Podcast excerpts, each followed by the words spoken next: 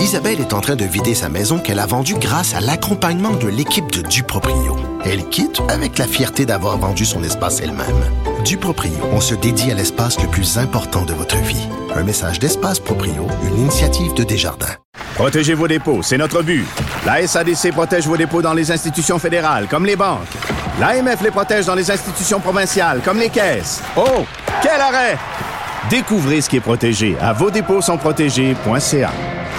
Mes récompenses Sonic, c'est le programme qui désire exaucer tous tes souhaits. C'est simple. Plus tu utilises ta carte du programme Mes récompenses Sonic durant les mois de mars et d'avril, meilleures sont tes chances de remporter 5000 dollars pour réaliser tes plus grandes folies. Visite l'une de nos stations Sonic et comble tes envies.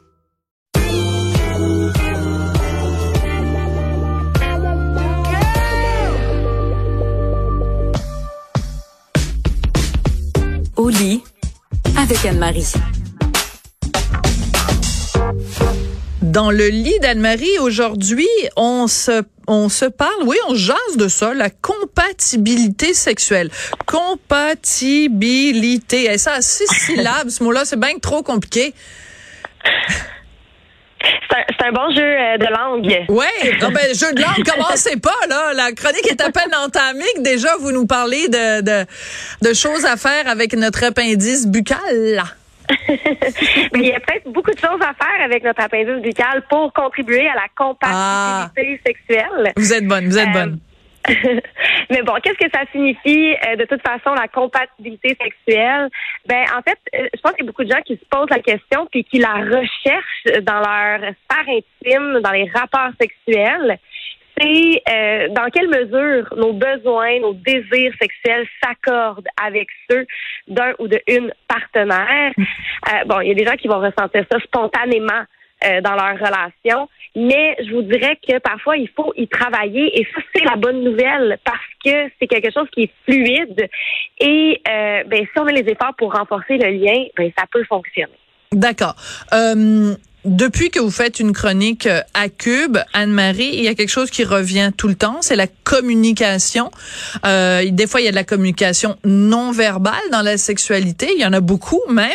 Euh, dans ce cas-là, est-ce que euh, cette compatibilité-là, elle est liée à la qualité de communication qu'il y a entre les partenaires? Tout à fait. Donc, je sais qu'on on, on martèle un peu euh, la communication dans le cerveau des gens, puis les gens vont dire, OK, c'est une question de communication, c'est une question de communication, mais en même temps, la sexualité est tellement un sujet qui a été tabou longtemps qu'on n'a pas le réflexe nécessairement de, de se questionner, d'en parler.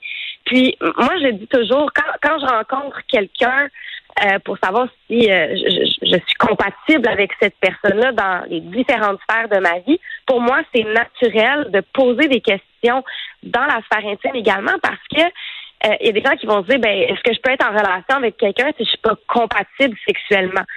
Euh, ça, c'est quelque chose qu'on devrait d'emblée euh, se questionner quand on rencontre quelqu'un parce que ben, c'est comme n'importe quelle sphère de notre vie. Si c'est une sphère qui est importante pour nous, ben, Ouais. il faut savoir si compatible.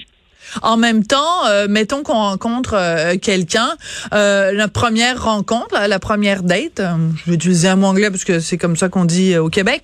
Euh, est-ce que entre le, le fromage et le dessert, est-ce que c'est vraiment le moment de dire, euh, ben moi j'aime beaucoup euh, le cunilingus ou moi c'est des relations anales ou euh, euh, c'est moi j'aime ça me faire attacher. Je veux dire, je sais pas. là, Est-ce que c'est vraiment, est-ce que c'est quelque chose qu'on qu'on qu'on qu'on peut vraiment aborder dès les débuts ou euh, ou est-ce qu'on garde ça seulement c'est vraiment quelque chose qui est rédhibitoire dans le sens que si si la personne aime pas faire telle telle telle affaire, ça donne rien d'aller plus loin parce que de toute façon ça marchera pas entre nous.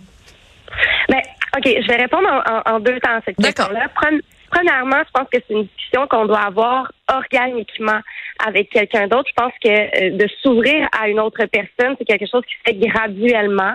Donc, euh, de parler peut-être euh, de, de nos blessures, euh, de, de notre enfance, euh, de, de toutes sortes de sujets qui vont être un peu plus personnels.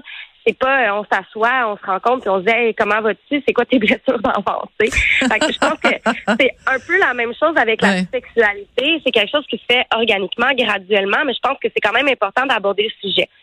En deuxième temps, euh, je pense que c'est pas toujours une question de pratique, de position, euh, de, de, de de, de fantasme. Je pense que c'est aussi une question d'ouverture. Et c'est là qu'on la retrouve, la compatibilité.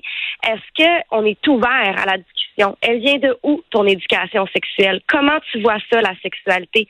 Sans nécessairement dire, ben moi, j'aime ça euh, quand on, on, me touche de gauche à droite, de haut en bas. De, sans être très graphique, on peut tout simplement euh, aller euh, questionner la personne à savoir elle est où ton ouverture, puis est-ce que tu es prêt à faire du chemin vers moi dans cette sphère-là si on voit qu'on n'est pas toujours aligné? Ouais. En même temps, il y a la théorie. Moi, euh, dans la vie, j'aime beaucoup les travaux pratiques.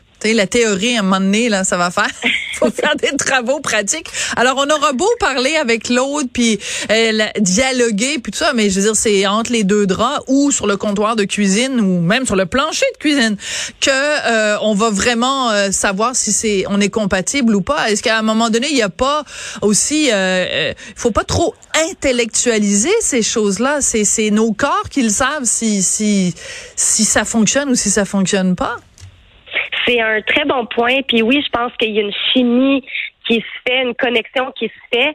Mais euh, il faut pas oublier non plus que c'est encore tout nouveau de parler de sexualité, puis qu'on est très, euh, on a été socialisé à travers des scripts sexuels très euh, très linéaire. Hein. On va parler de entrée, repas, dessert, préliminaire, euh, euh, pénétration, orgasme, par exemple, dans un contexte hétérosexuel. Puis les gens le font de manière naturelle, sans nécessairement se questionner toujours à savoir si c'est vraiment ce qu'ils ont envie de faire.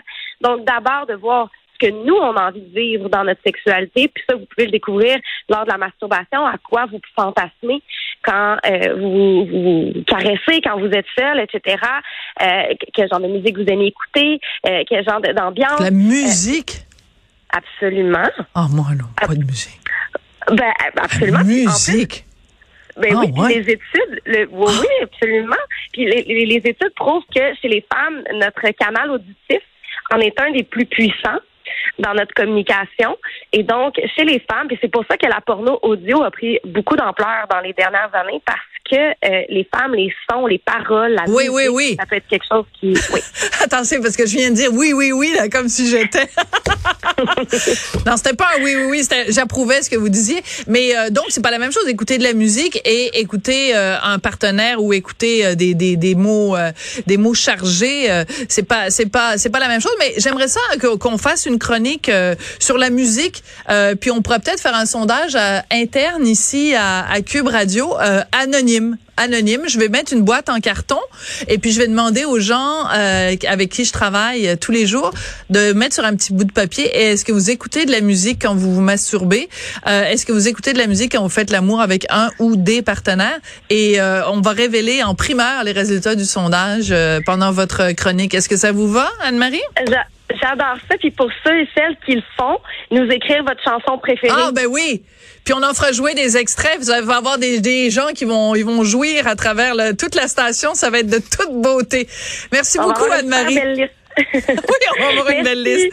Merci beaucoup, Anne-Marie Ménard, donc professionnelle en sexologie. Je voudrais remercier Audrey Robitaille, Marianne Bessette à la recherche, Tristan Brunet-Dupont à la mise en onde. Merci beaucoup et passez un excellent week-end, une très belle fin de semaine. On se voit lundi.